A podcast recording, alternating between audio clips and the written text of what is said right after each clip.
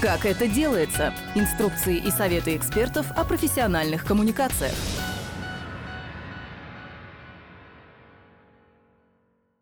Всем привет! Это подкаст «Как это делается» Центра Благосфера, в котором мы говорим о профессиональных коммуникациях в некоммерческом секторе, разбираем инструменты и технологии, делимся опытом и ищем новые ориентиры. Меня зовут Елена Темичева, я директор по коммуникациям и стратегическому развитию Центра Благосфера.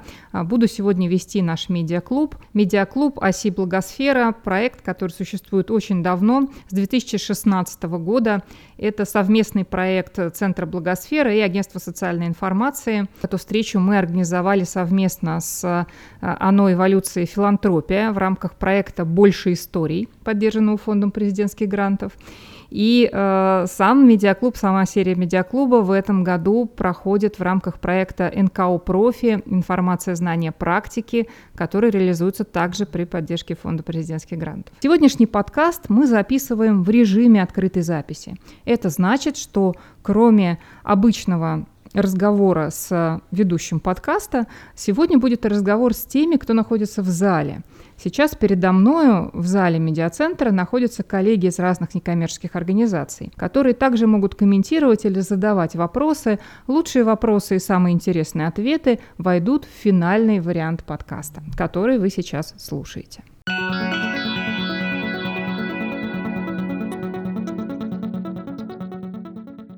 Итак, наш сегодняшний подкаст посвящен инструменту сторителлинга на службе некоммерческой организации. Истории как инструмент могут быть полезны во всех процессах НКО, от внутреннего управления до внешнего представления, от фандрайзинга до оценки эффективности НКО, понимаем ли мы это и используем ли в полной мере. А сегодня мы пообщаемся с практиками, людьми, работающими в НКО и использующими сторителлинг в своей повседневной работе. И вот первый у нас сегодня в гостях у подкаста Дарья Сидорова. Дарья, представьтесь, как правильно называется организация, как ваша должность в ней, чем вы занимаетесь? Добрый день, уважаемые слушатели. Как сказала Елена, меня зовут Дарья Сидорова. Я занимаюсь пиаром и фандрайзингом в автономной некоммерческой организации социально-реабилитационной помощи нуждаемся человек напротив. Мы работаем в городе Челябинске и Челябинской области.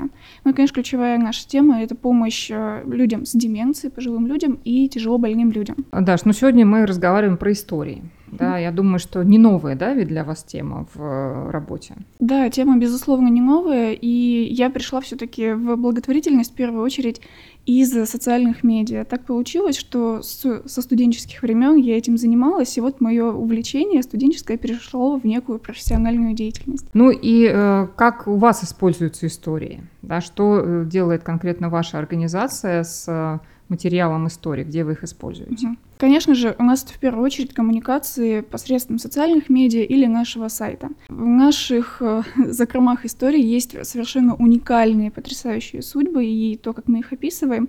И, конечно же, нашим читателям и нашим единомышленникам, которые с нами остаются и уже долгое время нас поддерживают, интересно наблюдать не только за нашей работой, за нашей деятельностью, но и за тем, как развиваются судьбы наших подопечных, которым мы помогаем ежедневно. Ну а в контексте фандрайзинга, так или иначе, наши с вами доноры меняют эмоции на деньги. Каждый, кто приходит помогать, он хотел бы получить некий положительный фидбэк, зарядиться а, позитивом, а, добром, а, получить некую благодарность.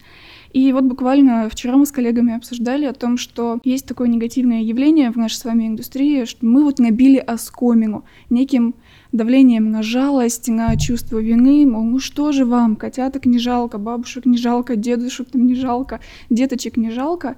И через э, истории мы вот боремся с этим и открываем через сторителлинг доступ к реальным эмоциям и к реальным судьбам наших подопечных, потому что там бывают э, не только, конечно, какие-то события, там, родился, учился, женился, но и, конечно же, ситуации, в которых они оказались в жизни, они так или иначе связаны с какими-либо эмоциональными переживаниями и событиями, которые невозможно в своей жизни пропустить как-то безэмоционально и холодно. И невозможно придумать, вот что удивляет всегда в таких историях, да. что они, да, кажутся невероятными, а на самом деле придумать невозможно. Даша охотно делится этими историями подопечными а, с вами? У нас по этому поводу сейчас идет такая работа. Мы с моей коллегой Ириной ездим к нашим подопечным, где-то обновляем документы, где-то знакомимся. И, конечно, если не разговорить, то скажут действительно, родился, женился, ну вот, случилось вот так вот. Но когда мы разговорим человека, действительно поинтересуемся его судьбой и тем, как он проживает свою э, жизнь, это даст э, доступ прямо огромный к эмоциям. И у нас э, совершенно недавно был случай, когда мы приехали к нашему давнему подопечному, с которыми мой, мой директор и замдиректора были давно знакомы, но некоторых фактов ну, не получилось как-то это выяснить. И я же записываю, всегда записываю uh-huh. материал, который потом буду обрабатывать и скидываю скриншот. Представляете, что и это было неким даже открытием, хотя мы вроде бы все эмоциональные, душевные люди, но вот такой вот разговор на общие темы и об неких общих интересах, он вот дал доступ к еще более глубоким эмоциям. Угу. Ну, то есть ваш лайфхак для сбора историй ездить, например, вместе со специалистом, получается, по коммуникациям, да, в некоммерческой организации и стараться разговаривать. Конечно, конечно. Потому что, ну, допустим, ездит специалист по социальной работе. По сути, ему-то нужны данные совершенно формальные там фамилия, имя, отчество, адрес, чтобы привозить продукты, какие-то основания для получения помощи, но этого совершенно недостаточно для того, чтобы рассказать его историю. Давайте еще немножко про эффекты. То есть вы их используете, с одной стороны, если я правильно услышала, для того, чтобы поддерживать некую эмоциональную связь с вашими сторонниками да, и волонтерами в соцсетях и mm-hmm. сайте. То есть передавать, перебивать вот эту постоянную эмоцию жалости на эмоцию какого-то позитива. Да? И второй с фандрайзинговой точки зрения вы используете. Да, и также этот инструмент нам позволяет транслировать нашу философию. Философия человека напротив заключается в том, что человек в любой жизненной ситуации остается человеком и сохраняет самоуважение. И э, наша задача наша обязанность также уважительно относиться к нему. И история, рассказать его историю, а не просто, ну, знаете, вот человеку нужна помощь, это тоже элемент уважения к нему и к его судьбе. Скажите, есть ли какой-то, вот вы уже наверняка не одну там историю написали, увидели, как она прошла через какие-то сети, а есть ли какие-то элементы истории, которые всегда выигрышные? Есть ли какие-то элементы упаковки историй, которые помогают вам их продвигать? Тут, знаете, есть вполне стандартный инструмент сторителлинга.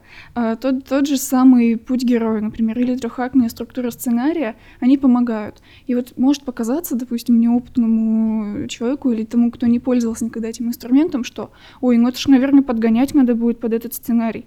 Знаете, я тоже думала, ну а вдруг вот какого-то элемента такого не хватит? Хватает. И вот даже бывает так прихожу, думаю, ну вот как бы вот эту детальку-то расспросить, какой бы вопрос задать, и мне человек тут же выдает вот то, что мне надо. Uh-huh.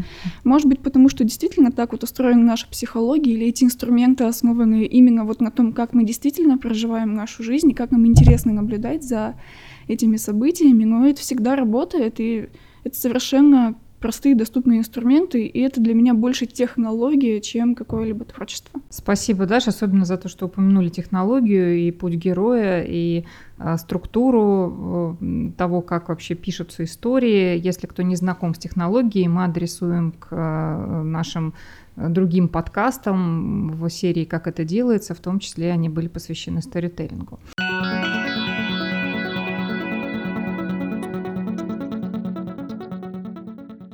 Продолжим наш подкаст. Давайте теперь поговорим с Мариной Баклажанской. А, меня зовут Марина Баклажанская, я из города Саяногорска, я директор автономной некоммерческой организации «Социальная служба «Оптим». Простыми словами, это те социальные работники, которые оказывают услуги на дому, только мы в негосударственном секторе в виде НКО. Угу. Я из республики Хакасия, мы ведем две территории, это город Саяногорск и Бийский район. То есть нам знакомы городской сектор и сельский. Угу. Ну, то есть вы, в общем, близко к той сфере, о которой нам сейчас рассказывала Даша, но все-таки с большим, как я понимаю, охватом, да, работаете. А, да, у нас такая получилась широкий формат нашей деятельности. Конечно, вот социальные услуги на дому – это основная деятельность, но так как э, мы не можем быть э, равнодушными к тому, что социальных услуг не настолько хватает, да, или их нет в стандартах, социальных услуг, или людям нужна какая-то иная помощь, поэтому мы также занимаемся фандрайзингом, мы привлекаем волонтеров, мы реализуем социальные проекты, и, естественно, истории а, мы тоже используем в своих э, каналах коммуникации. Но давайте, мы... вот, разб... давайте разбираться как. С Дашей мы говорили про э, то, что это, в принципе, хороший инструмент поддержания взаимоотношений да, через сети с вашим кругом сторонников, что это работает для фандрайзинга. А, ну, вы можете отнестись к этому и сказать, да, у нас тоже нет, у нас э, по-другому. А есть ли еще что-то, в чем вам помогает история, вот кроме перечисленного? Да, конечно, у нас также, как у Даши, мы выкладываем истории. А на той же платформе нужна помощь, да, чтобы рассказать настоящую, реальную, непридуманную историю человека, которому необходима помощь, они же действительно у них очень интересные судьбы. Или судьбы наших пожилых людей, если это, скажем так, не сбор для одного, да, а для какого-то мероприятия. Но в то же время моя задача, ну, как я ее вижу, не только рассказать и не только вот, вот такие вот да, не очень хорошие эмоции вызывает, у нас старость, одиночество. Я бы хотела иногда разрушить стереотип. Во-первых, социальный работник – это не скучная и не грустная профессия. И я рассказываю в своих историях о том, как у нас интересно происходит мероприятие, как у нас проходит день социального работника. А, то есть вы не только про подопечных Конечно. делаете, а про себя самих И тоже. про себя самих угу, тоже. Угу. Что старость может быть не скучной, что старость может быть не грустной. Ну и еще один упор делаем, там, где истории мы привлекаем, а это мы рассказываем о деменции угу. на реальных историях, потому что это правда страшно. Ага, да. то есть вы э, делаете историю как иллюстрацию к каким-то вещам, которые вы рассказываете. Да, чтобы, скорее всего, такая доступный да, контент был для понимания. Этом, про, про, про деменцию, да. Угу. А, как работает? Да, вот что, вот человек увидел историю, и что дальше происходит? В, что бы вы хотели, чтобы происходило? Что происходит в реальности? Здесь несколько направлений, соответственно, у меня несколько ожиданий. Мне бы хотелось, во-первых, чтобы все-таки к социальному работнику как профессии относились а, немножко иначе, чем бывает в жизни. К пожилым людям тоже не всегда есть у нас уважение и почет. Соответственно, тоже хотелось бы об этом напоминать. А, ну и отклики на те проекты, которые, где мы привлекаем фандрайзинг, вполне такие хорошие.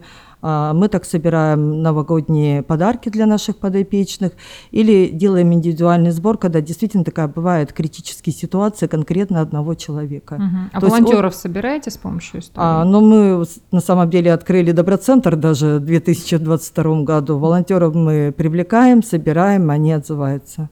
Истории помогают в этом? Ну, видимо, да. Я вот специально опрос не проводила, что их привлекло. Угу.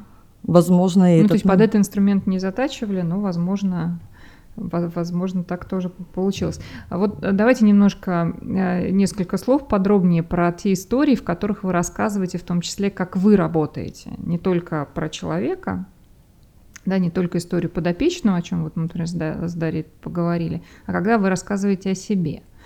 А для вас эм, что в этом важно и как, какая реакция, вот интересно, на это? Вы видите реально, что люди там что-то комментируют под этими историями или кто-то, может быть, э, из ваших партнеров по-другому начинает на это смотреть? И что вы в это закладываете? Отзывы на самом деле были очень такие разные, были даже э, не очень позитивные. А, допустим, у меня один, э, одна публикация была «Есть ли будущее у социального работника?» А, и зацепила людей, а, зацепила людей эта статья, и отзывы были совершенно различны от того, что действительно интересная профессия, вплоть до того, что здесь нет будущего, вы тратите свое здоровье, непонятно чем занимаетесь, бабушкам не надо ничего, ну, то есть люди абсолютно раз, по-разному к этому подходят. А, ну, а так цепляет. И вот если мы смотрим, какой контент, статья это или, допустим, видеоформат, а, очень хорошо заходят видеоролики. Угу. Ну, они именно в жанре истории сделаны, или вы имеете в виду любое видео? Нет, нет, нет. У нас есть жанр истории, где мы конкретно рассказываем с упоминанием фамилии, сколько человек работает, э, что у социального работника, допустим, есть хобби, он вечером занимается в театрах, э, спектакли ставит. Ну, ты, то есть там реальная история. Мгм, мгм. Интересно. Если вы еще помните период, когда вы настолько не э, активно не использовали истории, был он в вашей практике? Ну, конечно, было. Ага. Что поменялось? Если мы говорим про каналы коммуникации соцсети, стало больше подписчиков, потому что Мгм. контент стал не такой сухой, прошло мероприятие, столько-то людей присутствовало, все, да, как бы вот итоги подвели, а более живой разговор с подписчиками. А у нас э, привлекаться стали больше людей, которые стали помогать, на той же нужна помощь, вот я отметила, то есть у нас не было постоянных доноров, Мгм. они начали привлекаться и увеличиваться их количество. Мгм. После использования истории. Интересно.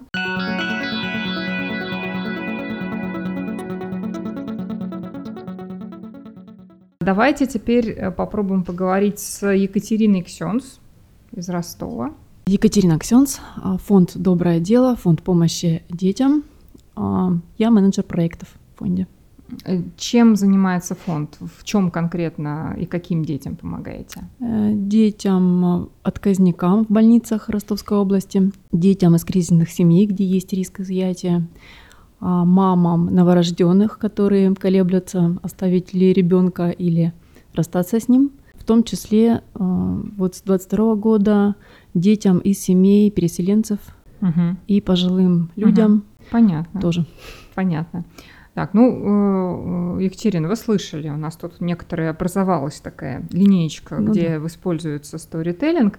Да, понятно, для того, чтобы привлекать больше подписчиков, удерживать их, да, какой-то эмоциональной выстраивать связи.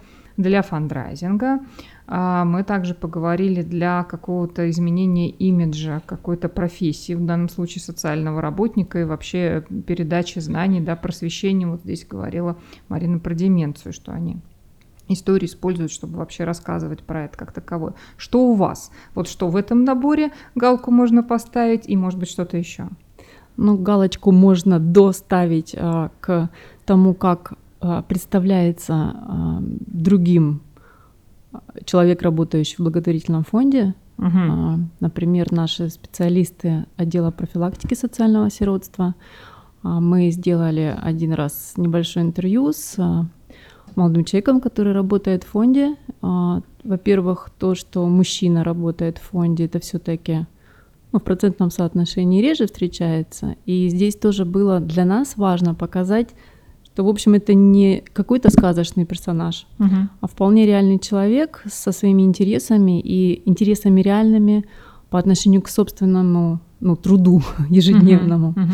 И мы попросили его рассказать как раз, почему он здесь и что вообще ему просто даже и в жизни интересно. То есть это не были вопросы, связанные только с работой. Мгм. Мы хотели как-то так немножко в 3D каком-то его. Ну показать. выстрелила история? Э, Ну да, очень многим было интересно посмотреть вообще, почему молодого возраста юноша оказался в таком странном месте, как казалось бы многим. А, Поэтому мы считаем, что хорошо бы, мы так себе думаем, тоже галочку поставили внутреннюю, продолжить эту тему и рассказать о практически каждом нашем сотруднике.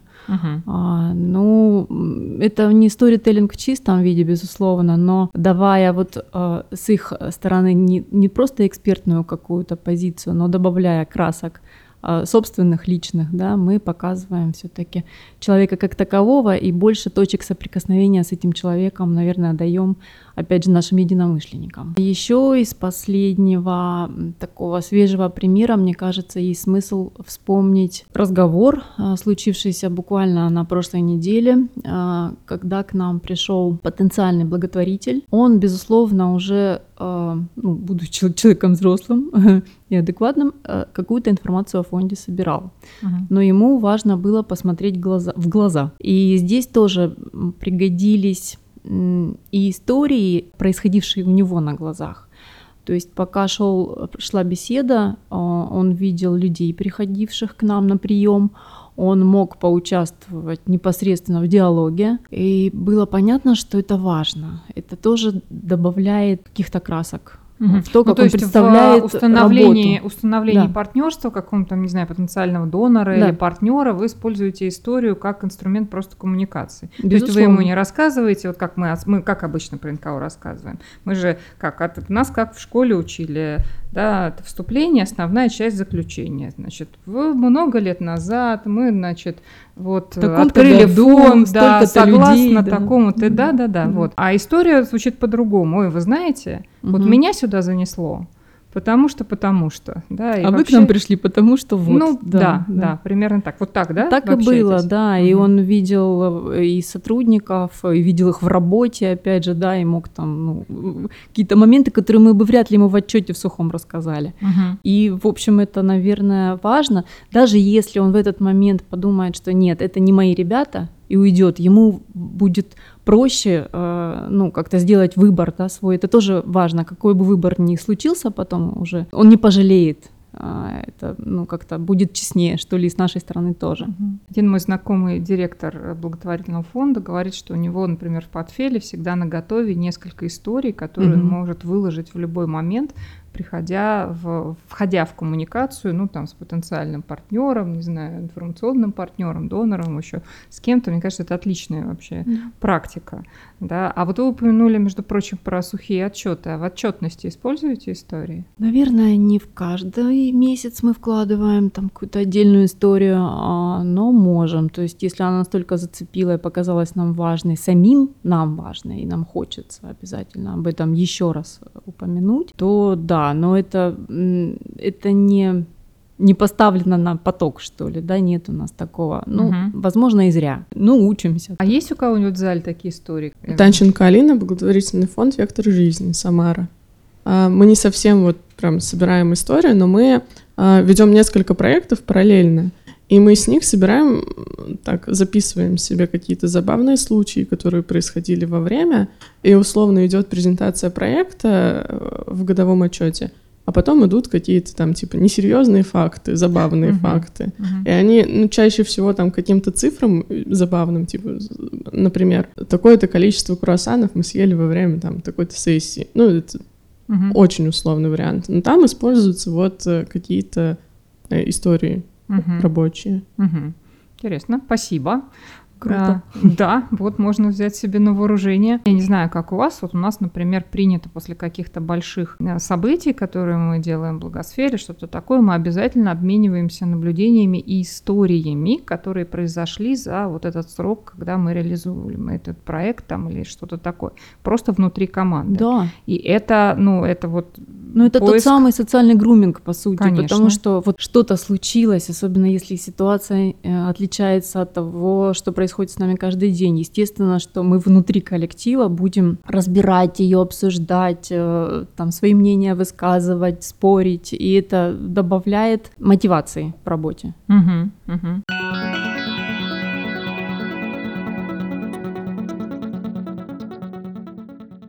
Елизавета Романова, следующая участница нашего разговора. Меня зовут Романова Елизавета, я являюсь руководителем автономной некоммерческой организации «Ресурсный центр» помощи людям с ментальными нарушениями «Вера, надежда, любовь». Ну, в названии нашей организации э, понятно, что мы помогаем людям с ментальными нарушениями. Это люди, в том числе с опытом сиротства, те, кто проживали в детских домах-интернатах, ну, которые сейчас реорганизовались, у них есть потенциал, э, чтобы выходить на самостоятельное или поддерживаемое, сопровождаемое проживание. Мгм. Для нас очень важный э, в работе аспект – это быт, освоение быта, самостоятельность наших молодых людей. И в связи с этим мы создали музей, мы его назвали «Музей быта». Там мы собрали коллекцию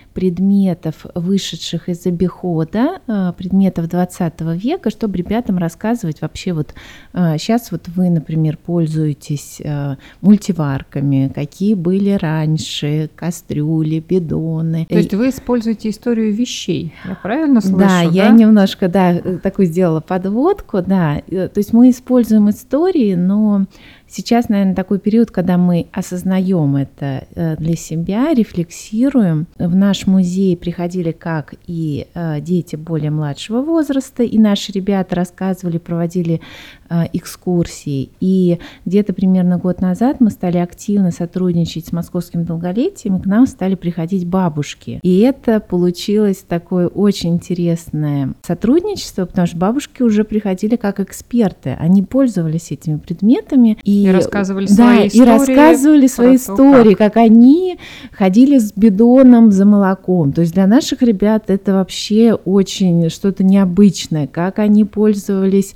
там патефонами для танцев Да, и не прочее. Для, ваш- для всех ребят это очень необычное. Вот, Да, ну, то есть э, это, с одной стороны, такой интерес к быту, к Мгм. культуре, и даже мы решили переименовать наш музей, сейчас он называется «Музей живых бытовых историй». Мгм. Вот, то есть истории, они, э, это то, что мы собираем, коллекционируем, в том числе вместе с нашей коллекцией предметов. Ну, для вас история это, я так понимаю, прежде всего инструмент для того, чтобы просвещать и Да. передавать какие-то знания, проводя параллели да, между бытовыми ситуациями, то есть ребят погружать в то, что им поможет э, социальной адаптации. Да, Да, безусловно, да. Мгм, А, то есть э, истории стали неким и инструментом, и содержанием нашей деятельности. Ну, это, скажем так, один аспект, Мгм. который, э, где наши истории, то есть мы это, естественно, не называем никак совершенно сторителлингом, ну, то есть это вот э, истории бабушек, которыми они делятся,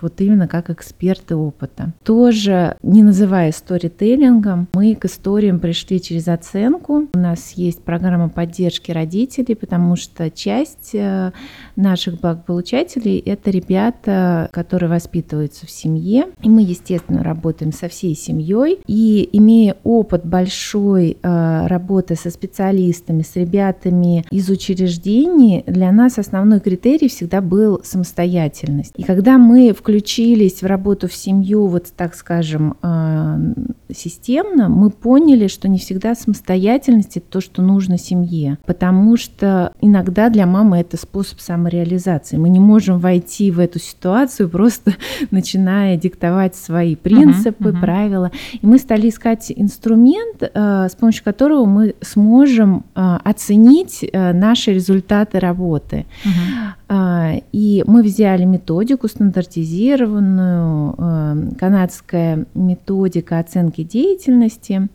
И, э, собственно, сама методика предполагала истории. То есть мама должна рассказать свой типичный день, э, типичный день своего ребенка. Мгм. Вот, но э, поскольку мы всегда ищем что-то, и действительно были истории, и это были истории на полтора часа, мы дополнили эти истории визуализацией. Теперь мы с мамами играем, то есть у нас есть набор карточек, которые являются опорными Для рассказа. Для рассказа, да. Мгм. Есть пустые карточки, которые мы можем заполнить содержанием, которое мама нам а, обозначит. Ну, там есть особенности, то есть мы оцениваем потом важность, э, значимость, что в приоритете. Ну, то есть это уже, скажем так, оценочная э, Мгм. методика, но я э, просто поразилась, насколько, э, во-первых, у нас сократилось э, время оценки, ну, то есть с полутора часов э, на- э, до часу, Мгм. и мы за это время успеваем и э, маме дать слово, рассказать эту историю. То есть мы ушли от тестов э, оценки самостоятельности, потому что в историях, э, особенно на, при первой встрече, э, вот это естественное желание рассказать о себе, мы его используем. И Мгм. родители э, рассказывают именно то, что больше всего их волнует. И, собственно, с этим мы начинаем работать э, в своей программе.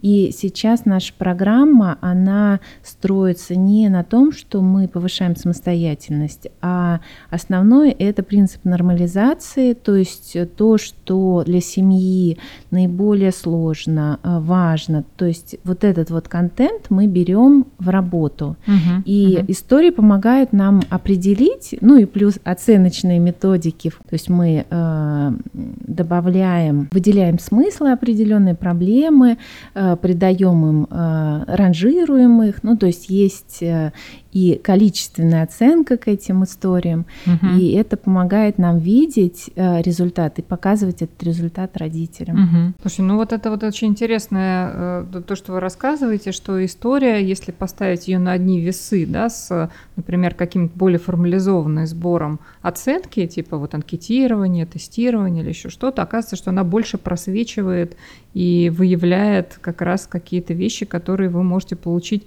искаженными, да, если я правильно поняла, немножко через призму Мы а, ну, их- какого-то личного восприятия мамы, да, или ее целей. На самом деле, а, вот в нашем случае скорее а, вот такой тест, он больше исказит, вот что маму больше всего волнует, потому что там будет, ну, все примерно там какие-то баллы, да. Мгм. А здесь, э, поскольку проводятся живым человеком, мы всегда включаются эмоции. То есть там, где включается эмоция, понятно, что это больше всего волнует, и мы именно с этим мгм. начинаем работать. То есть история как инструмент оценки прежде всего включает эмоции, и это позволяет вынимать да, ту- ту- выявить да, основные информацию. проблемы, да, Мгм. над, над которыми а, мы начинаем прежде всего работать. Екатерина Ксенц, фонд «Доброе дело», Ростов-на-Дону. Чисто технические вопросы, но очень любопытно. Как долго а, при такой технологии вам приходится работать с семьей, ну то есть до какого-то результата, который вы себе планируете, да? И, а, скажем, в финале повторяете ли вы снова вот эту механику рассказа? Здесь нету э, конца, скажем так. Э, есть э, периодичность раз в год. Мы э, еще раз эти истории проговариваем. И надо сказать, что ситуация меняется и в силу того, что что-то происходит в семье, и в силу того, что родители сами начинают на свою ситуацию смотреть по-другому. Э, И, э, собственно, для нас это и есть цель нашей работы, чтобы э, жизнь семьи, она была для, для семьи более благоприятной при условии воспитания ребенка с тяжелыми ментальными нарушениями. А ребенок в какой-то игровой форме дает вам информацию? Это зона нашего роста. Э, Мы хотим эти э, истории, ну, уже оцененные, где выделены основные, основное, значимое для родителей, еще обсуждать с э, нашими молодыми взрослыми, как им вообще вот взгляд мамы на их Мгм. ситуацию. Но это наша зона роста. И последний уточняющий вопрос. Э, Регион, в котором ра- работаете? Мы работаем в Москве. Только Москва. Э, Ну, наши семьи живут в Ага. Москве. Муханов Константин, Центр Мастерок. А, Вопрос такой. Вы сказали, что рассказываете ребятам о бытовых вещах, помогаете им э, социальной адаптации. А Как-то это влияет на их э, самостоятельную жизнь в дальнейшем? Или все-таки они остаются в основном жить с семьей? Именно влияние этой программы на э, уровень самостоятельности, э, оценку этого мы специально э, не проводили, но наши наблюдения показывают, что э, ребятам э, интереснее осваивать современную технику бытовую, если у них более широкое представление о том, как это было раньше, э, что поменялось, то есть интерес, э, на интерес это влияет. Ну, На мне- удержание внимания, да, видимо, да, да, влияет. да. Мгм. Вот. э, Для ребят, которые у нас э, как бы и работают в этой программе, они э, являются экскурсоводами, и это в рамках предпрофессионального образования, то есть это новые навыки, которые они осваивают. И эти навыки, то есть рост самостоятельности этих навыков мы фиксируем. А, Еще вопрос. А, Вы говорите, что помогаете людям с ментальной инвалидностью. А Какие конкретно направления могли бы выделить ментальных а, особенностей? Ну, э, основное это снижение интеллекта, э, ну и связанные с этим сопутствующие нарушения поведения, моторики, сенсорные нарушения могут быть. А, У меня еще будет э, уточняющий вопрос, ну, вернее, не уточняющий, а скорее на развитие. Елизавета, вот скажите, вы взяли прямо, понятно, как некую готовую методику, в которой э, история для вас предстала вот с этой точки зрения. А э, внедряете ли вы этот элемент в какие-то вот другие свои вещи, которые вам помогают, ну, там, сбору обратной связи, составлению отчетности, еще чему-то, уже понимая, как это работает? Я сейчас э, смотрю в сторону э, историй вообще наших взаимоотношений с семьей. Э, то есть мы фиксируем наши э, встречи, с какими запросами родители э, приходят, э, и это является той информацией, которую мы используем для того, чтобы планировать какие-то проекты, э, какие-то услуги, то есть понимая, что родителей больше всего волнует. Мгм. Ну, То есть сбор истории для, собственно, планирования своей, своей деятельности, разработки своих собственных проектов. Да.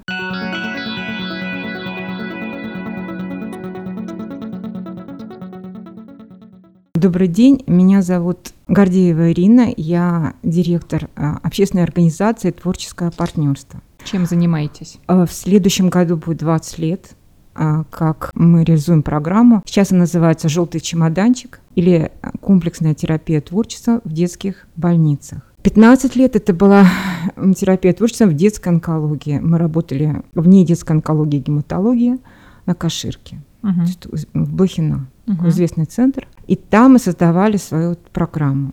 М, 20 лет назад м, ни о каком сторителлинге, конечно, ни о каких вообще этих вещей не шло и речи. Но первое, что нас заинтересовало, где-то спустя лет 5-6, после того, как мы, ну, наверное, может, 5-6, после того, как мы начали работать, это чтобы дети, которые выздоровели, рассказывали детям, которые проходят этот этап, что помогло им победить болезнь. Мгм.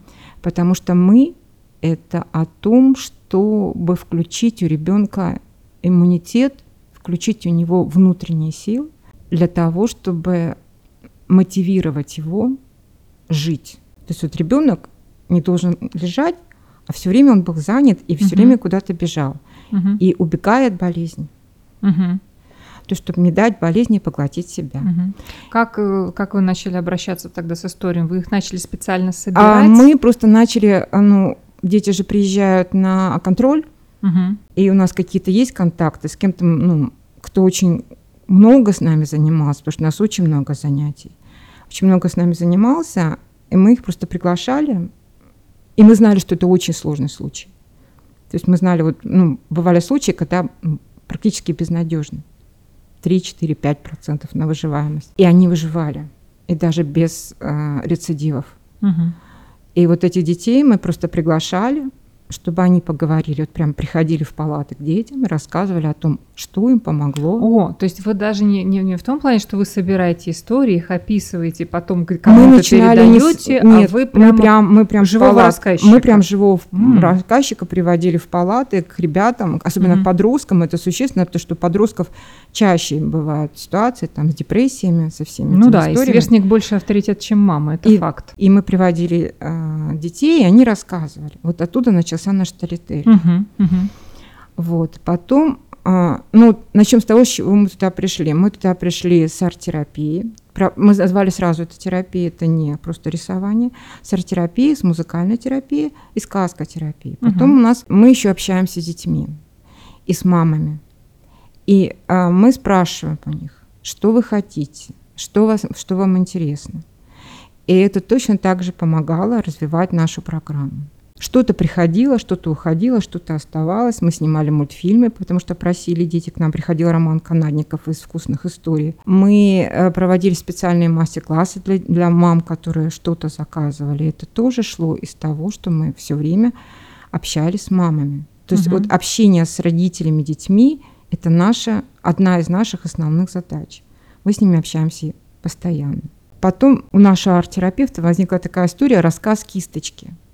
То есть во время, когда дети рисуют, ну, у нас картины в основном, когда уже Мгм. большие картины, она берет интервью кисточкой у детей, и они рассказывают, как а картины влияют на то, что вот они рисуют, влияют на их самочувствие, на их внутренний мир, на их состояние. И иногда время от времени, э, если особенно бывает, случ... бывает что приходят, заходят дети, которые уже на контроле, Мгм. бывает, и тоже принимают участие. И что потом произошло? Вот у нас была девочка, она рассказывала о том, а, что подвергло ее рисовать, что ребенок до этого не рисовал вообще. Мгм. А что ее вот подтолкнуло рисовать, какой был процесс ее рисования, и что после того, как она закончила, выздоровела, она пошла в художественную школу и продолжила это вот как бы.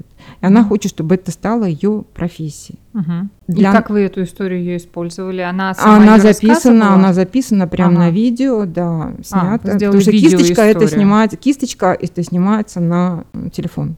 Мгм. Ну, мы используем эту историю. Иногда, время от времени, у нас же нет такой истории, что мы получаем ребенка и с ними проходим вот все время. У нас такая ротация детей, и мы не можем сказать, когда это начнется и когда закончится. Поэтому все-таки у нас такие в моменте истории. Если есть возможность потом, да, ну так в моменте. У нас появились истории, когда мы у мам просим рассказать о том, как влияет Терапия. наше занятие Мгм. на их детей. Мгм. Но тут уже в основном письменная история. Они нам Мгм. просто пишут. Мгм. Ну, точно я могу из этого сказать за вот эти 20 лет. Э, творческие занятия влияют на жизненно важные показатели. Падает температура, повышаются показатели крови. Ну, то есть для вас это прямо буквально оценка качества? Вы там Оценка качества нашей работы. факторы, Да, которые, которые можно факторы. прямо в, померить физически, да? Прям, прям Мгм. физически, да. Мгм. А, и это доказательство того, как, как и что ра- работать с детьми для того, чтобы этого достичь. Вещи, которые вот, ну, это потом для тех, кто готов прийти в программу Мгм. Мгм. или готов работать с детьми по нашим Мгм. методикам. Ну, Для них важно. это аргументы. Да, для них это аргумент. Мгм. И это аргумент э, того, что вот это именно глубокое по- погружение в детей, глубокое, постоянное глубинное, скажем, интервью у детей, Мгм. у родителей, да, влияет на развитие са- самой программы. У нас есть много акций, которые у нас пытаются все время взять себе. Например, арт-терапия на колесах. Ну, казалось бы, очень просто. Пришли, дети нарисовали на машинах. Вот, Ну, больших. Мгм. Привозим Мгм. машины, дети нарисовали. Казалось бы, ну какая простая такая акция, ну что здесь сложного? А люди брали, и у них не получалось.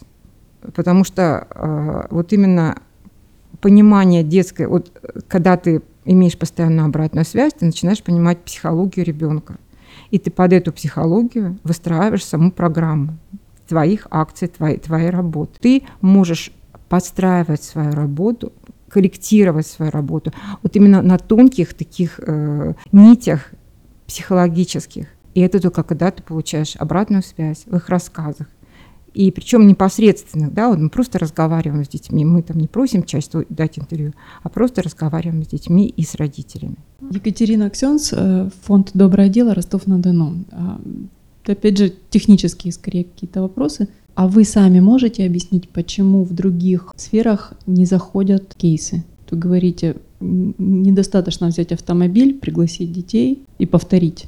Ну, потому что люди пытаются снять кальку или механику. Вы можете объяснить, почему нет? Что конкретно они сделали не так? Мне сложно объяснить. Я говорю, вот поэтому, когда ты вот много работаешь с ребенком, да, ты уже понимаешь его психологию, вот внутренности, ты понимаешь, что ему надо. Вот что ему понадобится в этой ситуации, да? Просто приходить и прийти, вот просто нарисовать на машинах это мало. Из этого нужно сделать сказку, да, такую сказку. У нас, да, участвуют и клоуны, и, э, и арт-терапевты, которые вот рассказывают де- детям, то есть как бы и мы играем в это время. Такая, это вот такая не просто разрисование, а целая вот, целый мини-внутренний спектакль с, с участием детей. Да, потому что вот именно это им нравится. Им нравится, вот детям нравится сказка. Мы точно знаем, что детям, и взрослым и детям, им хочется сказки. И мы вот в, этом, в этой истории создаем сказку.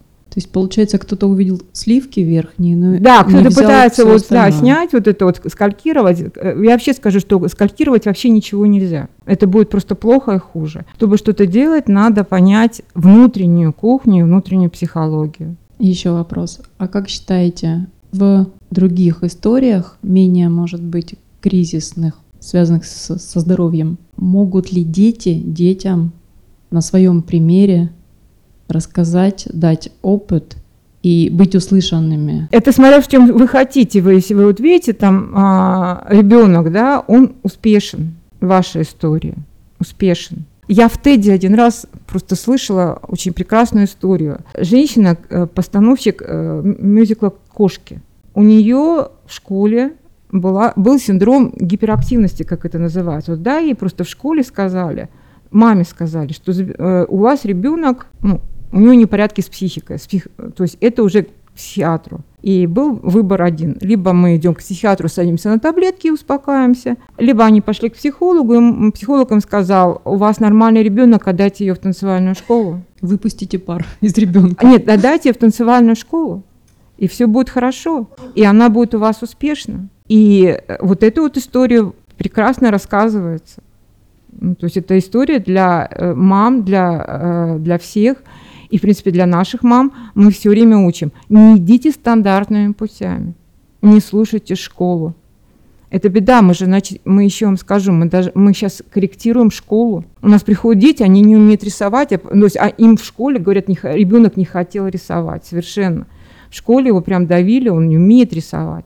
А у нас он уходит с какими-то сумасшедшими прекрасными картинами. Это тоже же корректируется. Это же тоже не зависит от онкологии. Онкология, мы еще, кстати, сейчас работаем в психоневрологии в отделениях, и у нас есть опыт с хосписной историей. То есть вот это вот в любом отделении можно найти историю, которая будет примером, да, толчком для остальных. И еще я думаю, что это очень важно собирать такие истории, в том числе и для они полезны и для психологов, и для психиатров, и для, врач... и для учителей, потому что у нас сейчас дети, конечно, они очень разные, да, и вот очень много таких, э, м, скажем, не отклонений, а вот особенностей, да, которые могут корректироваться, да, а у нас так сразу туда, да, в психиатрию или еще на таблетках, да, поэтому это очень важно везде. Дарья Сидорова «Человек напротив». Ирина рассказала просто потрясающую э, вещь про сказки. Я вспомнила, что у нас есть замечательное занятие для уже нашего контингента 55+. Мы занимаемся составлением сказок по картам пропа.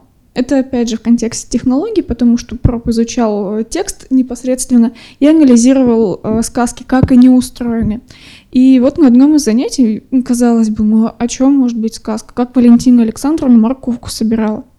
Но Валентина Александровна почувствовала себя действительно настоящей героиней сказки, хотя, казалось бы, над вот этими событиями нужно было просто немножечко подумать и посмотреть на них под другим углом и вот в правильном порядке собрать. И это э, в контексте деменции и тренировка памяти, и способность обрабатывать э, информацию, и работа с другими когнитивными функциями. Ну и, конечно, просто каждой женщине хочется почувствовать себя героиней сказки. И вот э, каждая теперь из наших может подарить себе вот такую вот замечательную историю. Круто. История как терапия, да, когда ты превращаешься в героя истории, и в этом уже оказанный эффект даже не для, для тех, кому рассказывается эта история. Можно угу. добавлю? Вот эта история со сказкой, которую мы раскручиваем, привела к тому, что два года назад да, мы придумали городки живых игрушек в детских больницах. То есть это витрины, где есть домики, и там живут зверушки, и они двигаются, что-то делают. Вот это такая система отвлечения, когда мы же понимаем, что мы не всегда в больнице, да, и когда вот нас нет – ребенок может пойти и посмотреть это, и отрегулировать, uh-huh. потому что он включает, выключает. Идея дальше, чтобы он еще мог как-то это дело интерактивно менять, это тоже э, вышло вот о том, что в разговорах ты понимаешь, что детям и взрослым нужна сказка. И мы все, мы все когда-то мечтали о том, чтобы наши куклы жили, просыпались или хотя, хотя бы даже когда мы спим. Ну, тут целый букет, да, тут и демиургом себя почувствовать, и да, быть, да, да, да. быть каким-то тем, вот кто вообще может тут решать, что тут будет происходить в этой истории.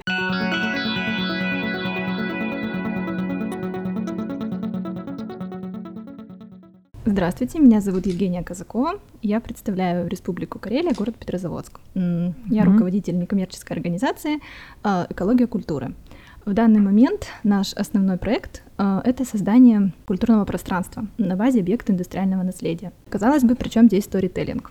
Но слушая сейчас коллег, я поняла, что у меня было немножко однобокое представление об историях. То есть в моем э, видении это была история именно благополучателя. А так как у нас пока нет пространства, у нас же нет благополучателей, думаю, ну как бы вроде как мне и нечего сказать.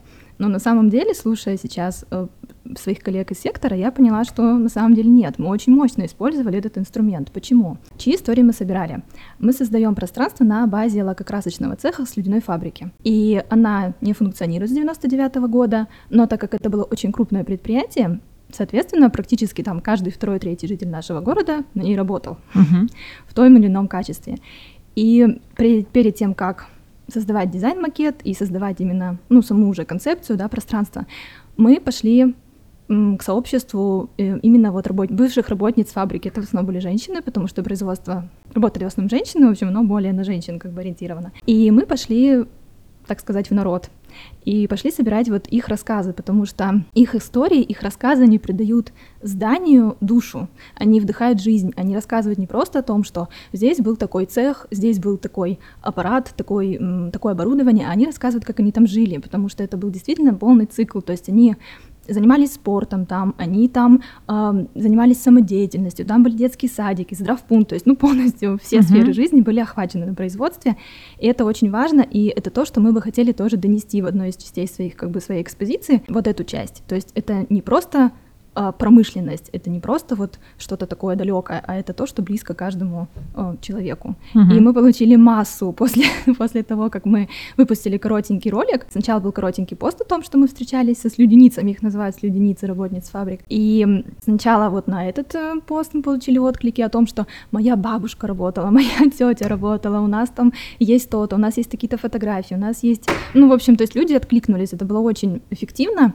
И после того, как мы в рамках Дня открытых дверей представили кусочек фильма, да, который мы монтируем именно из рассказов uh-huh. э, этих работниц, точно так же мы обратились к тем, кто именно на месторождении, где добывалась э, слюда, работал там, получили отклик от них, получили предложение, что люди хранят там различные каски, то есть какие-то вообще части именно цикла добычи. То есть для нас это было очень ценно не только в плане эмоций, но и в плане даже вот угу. подготовки к э, созданию да, ну, Спасибо, Евгений. Очень интересно вы затронули аспект, который касается истории как инструмента вообще сбора локального сообщества, потому что то, чем занимаетесь вы, безусловно, там у вас может быть в, да, в дальнейшем э, какие-то свои направления деятельности, но сейчас очевидно, что вы работаете с каким-то локальным проектом, прежде всего, у котором есть история места, да, история людей, которые связаны непосредственно вот с этим местом.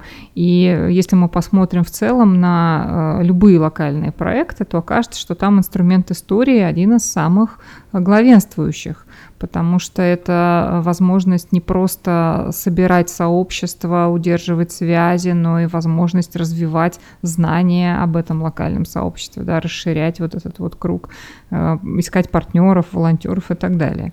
Так что, конечно, еще как вы используете инструмент сторителлинга? Муханов Константин, Центр Мастерок, Петербург. Мы находимся недалеко э, друг от друга, э, и интересует такой момент, раскрываете ли вы э, людей как э, с личной стороны, то есть э, чтобы показать, чем они увлекаются, чем они, э, о чем они беспокоиться на данный момент? То есть как у вас это происходит? Как это работает для вас? Да, мы изначально подходили к этому вопросу. Сообщество бывших работников фабрики в нашем городе очень многочисленно. Они очень сплоченные и, ну, такие очень активные. И наша задача была не прийти на этот объект и забыть их историю, начать свою, а помочь им раскрыть, ну, как бы через их боль, что вот производство закрылось, а они остались неудел, э, сделать их нашими союзниками. И, конечно, в, э, в интервью, когда ребята с ними встречались, они, да, раскрывали их личные качества, то есть там каждый человек, независимо от того, какую должность он занимал, мы пытались раскрыть именно в, в чем для него была ценность этого места, и то есть его, ну, личную какую-то уникальность, да, действительно так.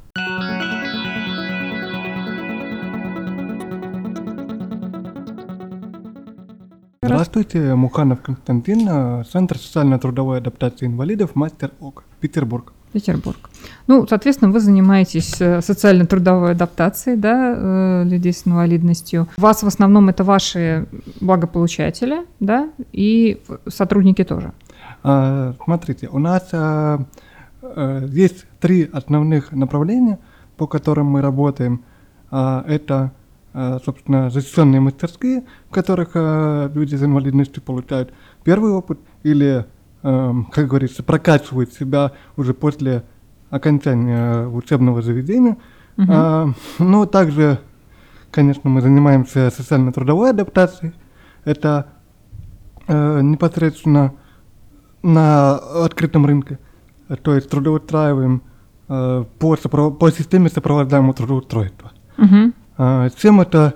а, Ну и э, последнее – это психологическая поддержка. Мгм. То есть это три наших основных кита, на которых э, стоит, собственно, деятельность. Мгм. Так, как используете истории? Давайте разбираться. Как мы используем истории? э, В основном три направления, я бы опять же выделил. Это раскрыть личность человека, э, как для него самого возможность выговориться, так и показать, что э, ну, для других людей с инвалидностью, что они не одни, что есть э, рядом с ними такие же люди, которые стали успешными, которые смогли Мгм. себя Вы показать. публикуете тогда эти истории, да, Да, конечно. получается? Конечно, То есть вы беседуете с человеком, потом в каком формате вы это публикуете? А, Сначала мы начинали, конечно, с обычных интервью, но решили развивать э, в более а, такой вариант статьи, и в будущем, возможно, планируем а, либо подкасты, либо видеоформат, то есть больше раскрывать видеоформат. Мгм, мгм. Вот. А второе направление – это, конечно же, передача опыта другим НКО, а, то есть э, теми же, тем же людям, которые занимаются трудоустройством э, как людей э, с инвалидностью, так и особенно с ментальной инвалидностью. Вот. И, э, А как, как это происходит? Подождите, вот чтобы передать опыт посредством истории, вы, там, не знаю, написали истории, сшили в большую книжку, передали в соседнюю НКО, читайте, или как это Нет, происходит? это происходит э, следующим образом. Мы через э, свои истории рассказываем о своей системе сопровождаемого трудоустройства, которую э, развиваем уже э, ну, почти пять лет. Вот. Соответственно, люди интересуются, как эта система у нас работает, приходят э, к нам в комментарии или к нам в группу, или пишут на почту, а также приезжают к нам на стажировки, и мы обмениваемся опытом непосредственно. И вы рассказываете им Живо. истории. Да, и, конкретные. исто- да, и истории, и, собственно, знакомим со своей работой. Мгм. Так, Вот. а- и а- третье направление – это, собственно, бизнес. А, то есть мы рассказываем также, что нас в некоторых историях мы рассказываем конкретно о компаниях, которые поддерживают наши, на- э, на- наши начинания. Вот. э, и, собственно, другие представители бизнеса тоже видят это и тоже интересуются, как мы можем э, помочь, как мы можем тоже э, стать частью Мгм. проектов. То есть вы собираете истории успешных, там что, совместных акций, каких-то проектов с бизнесом и рассказываете это через людей? Мы рассказываем, да, как э, человек работает в конкретной организации, как конкретная организация согласилась трудоустроить, как этот человек, опять же, себя там проявил, э, но с точки зрения, опять же, работодателя там, э, вот. И, собственно, общий Мгм. итог. А, ну то есть это история все-таки вашего подопечного, да. трудоустроенного куда-то, и через Да. его историю раскрывается, как Да, да. помогает ко- по- кон- конкретной компании. Вот, вначале вы задавали вопрос, а Мгм. работают ли сотрудники у нас в штате? э, самолет? Конечно, а 80% нашего штата – это люди с особенностями здоровья. А, Это могут быть как непосредственно работники мастерских, а, так и сами наставники, мастера, э, психологи, которые также помогают нашим ребятам э, Мгм. стать лучше. Мгм. Для внутренней кухни используете истории? Вот с сотрудниками, например. Конечно, для того, чтобы в основном раскрыть те качества, которые, может быть, э, человек стеснялся а, раскрывать, э, и э, команда э, становится как-то тоже более сплоченной, э, лучше понимает друг друга. Мгм. Спасибо вам за еще несколько разворотов. Вот так вот история, в которой вот там был подвох в вопросе по поводу бизнес-истории, но вы очень четко и сразу значит, отмели всяческие сомнения, сказав, что это все-таки история человека, потому что то, что мы иногда видим, как э, наши коллеги пытаются рассказать историю успешного бизнес-проекта, они рассказывают про успешный бизнес-проект. А как мы знаем, в истории без героя никуда. А если там нету реального героя, то это не история. И вот то, то что Главное, вы рассказываете да, через да. человека, да. Но, наверное, можно рассказывать и через э, того, кто трудоустроил. Да, это может быть история и работодателя в том числе, но только тоже с таким личным контекстом, да, то, что, что, то, что чувствует и рассказывает именно он. Но мы вот это вот еще для поддержки внутренней, э, такой внутренних коммуникаций, а мы сегодня про это в меньшей степени поговорили, но тем не менее как я слышала, не, не, несколько упоминали такой инструмент, что это тоже удобно. Как это делается? Инструкции и советы экспертов о профессиональных коммуникациях.